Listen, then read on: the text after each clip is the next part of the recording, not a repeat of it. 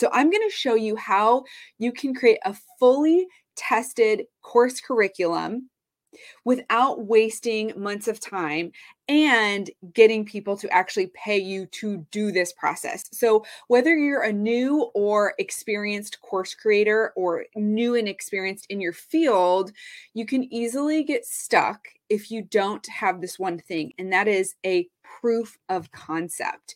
You have to have proof that what you do works. Otherwise, the self doubt comes in.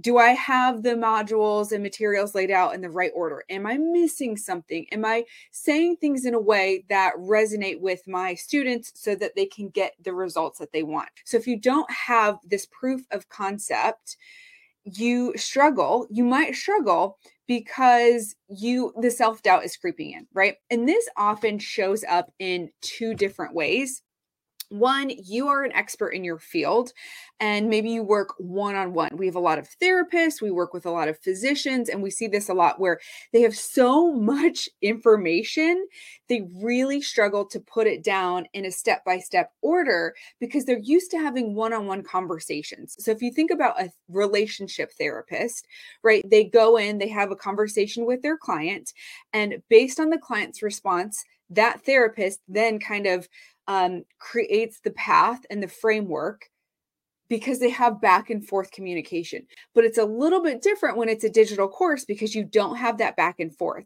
right? So you might struggle to lay things out in sequential order. So you're not doubting your expertise or your experience, but you might be doubting the format and the way you lay out your materials. The second way this can show up is you might not have proof that what you do can work for other people. So maybe you have been really successful about leveraging your social media and selling physical products. But how does that translate to other people? If you share some, with somebody your methods, are they going to get similar results? You don't have that proof yet. The answer is an alpha launch. But what we often think of is a beta launch. A beta launch, hey, I have this new course. I'm going to do a beta launch and see, like, you know, put some people in my test program. It's a pilot program. But most people skip the step that comes before the beta launch, and that is your alpha. So let's talk about what an alpha launch looks like. I'm going to give you a snapshot and then I'm going to walk you through some specifics. So, with an alpha launch, basically what you're doing is finding five people in your network who want to learn from you, that want to learn what it is that you teach. They pay you to teach them this one on one. You meet weekly, you share your methods, you share your materials, and then what you do with that information, their experience, and their feedback, you use that to refine your course materials or your course lessons to improve your course. Number two is you're testing the format of this, the step by step, and not the knowledge, right? We're not questioning if you're an expert. We're not questioning if you have the right expertise, the knowledge, the know how, the tools, the resources. We already know that. We're just seeing if this is the right format and packaging your knowledge, right? And the third piece, why this works, is you have external motivators to get going. If you have five people that say, Yes, I want to learn from you, you've already committed to somebody else. And because you are going to take their money, you're really locked in, right? You've got to deliver, you've got to go through this process with them. And at the end of it, you have a course that is tried and true, it's tested.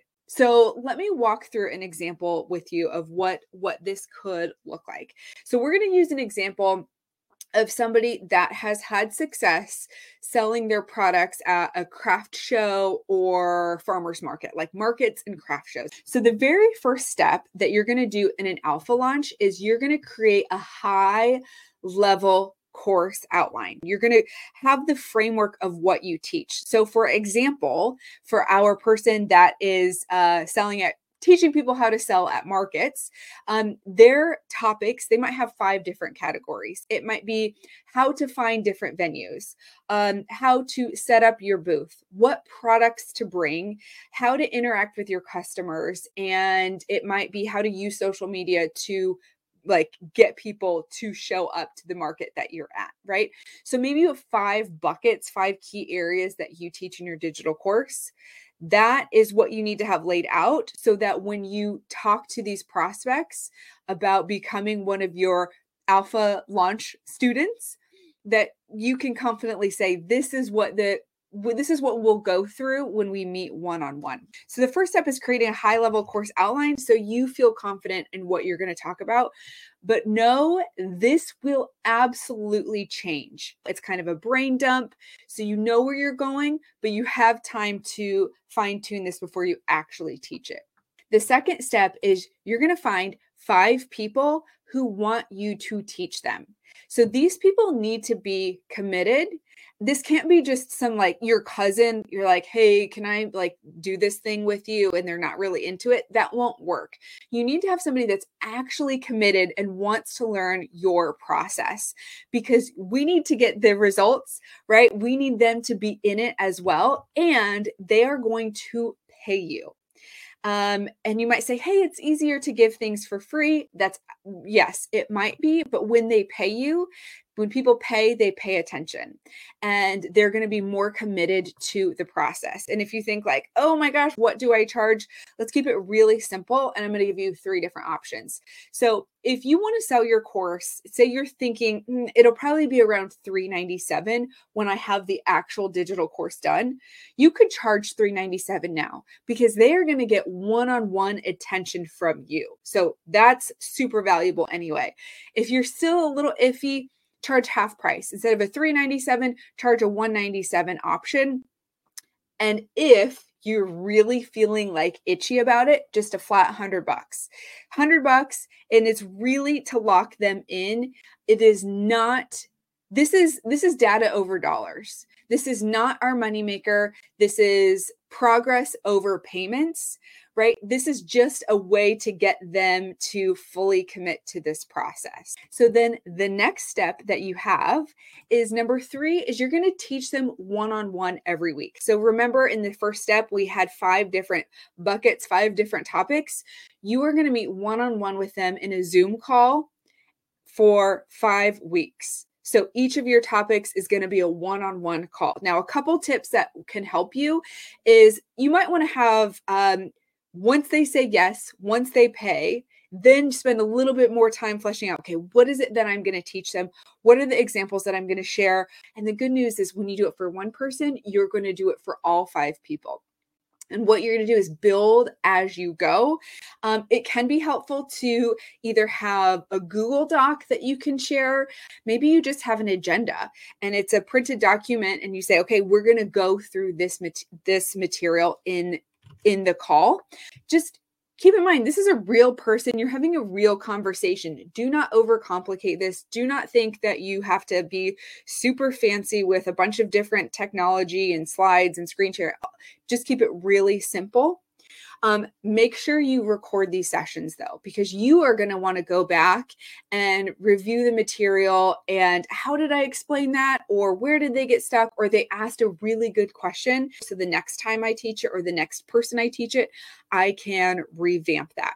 I do recommend though that you stay on track. That's why it's help helpful either having an agenda or a framework that you're going to go through for each call because you don't want to go on a personal tangent that doesn't really help. I've learned this firsthand because when they go on tangents, they are getting scatterbrained. They're kind of bebopping all around the place. So really keep them on track. And my last suggestion with this is take lots of notes take lots of notes. And that's why I want you to record it because you can go back. What questions did they have? What did they mention? Um, where did they get stuck? Where did they want you to explain further? Um, were they confused? Um, so take lots of notes because you are going to use this. And that then takes us into step four. You use their feedback to adjust your course materials from person one to person two. Okay, I've got my recordings. Let me go in this first topic. And then you can use that to refine what it is that you will do to teach your digital course. Now, a great way you can do feedback is if you have five sessions, do an extra session at the end to recap again, you definitely want to record this because then they can say, okay, over the past six weeks, I did what you told me. These are my results, right? So now you have proof that what you teach works. You have real life students. They have given you a testimonial. They are happy because like you showed them what to do at a very, very reasonable price.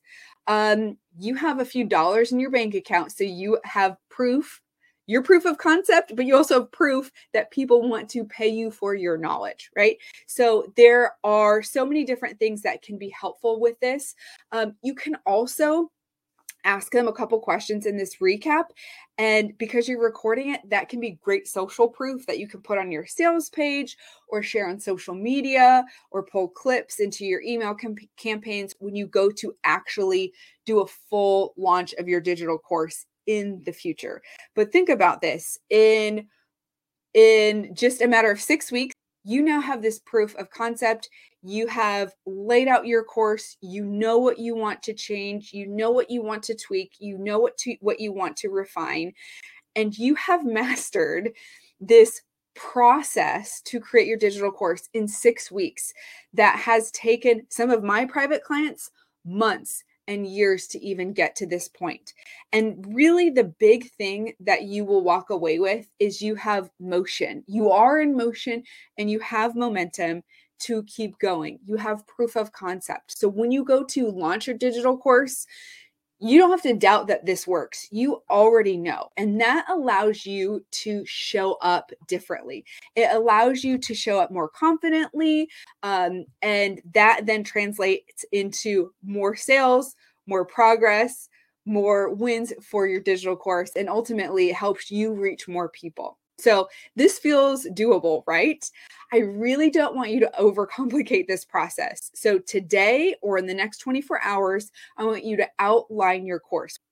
Then tomorrow, you're going to reach out to 10 people in your network. This could be your email list. This could be people that you know. These could be your LinkedIn contacts. This could be your social media following. 10 people and you're going to do that every day until you get five. And in one week, you could have your first five paying students. You do want to accept payment, don't overcomplicate it. This does not need a sales page. This does not need anything fancy. This does not need a funnel. You just need a Venmo or a PayPal or some kind of payment link that they can pay you. And then you schedule your first call. And because you have a first call scheduled, that will give you that momentum to what am I going to talk about in my first call. So, in one week, you can have your alpha launch up and running, and your digital course is officially on its way. So, you have got this. And once you do this, once you try this, send me a note either in the comments or DM me on Instagram, Miss Chelsea Hayes, and tell me all about your experience because I want to cheer you on.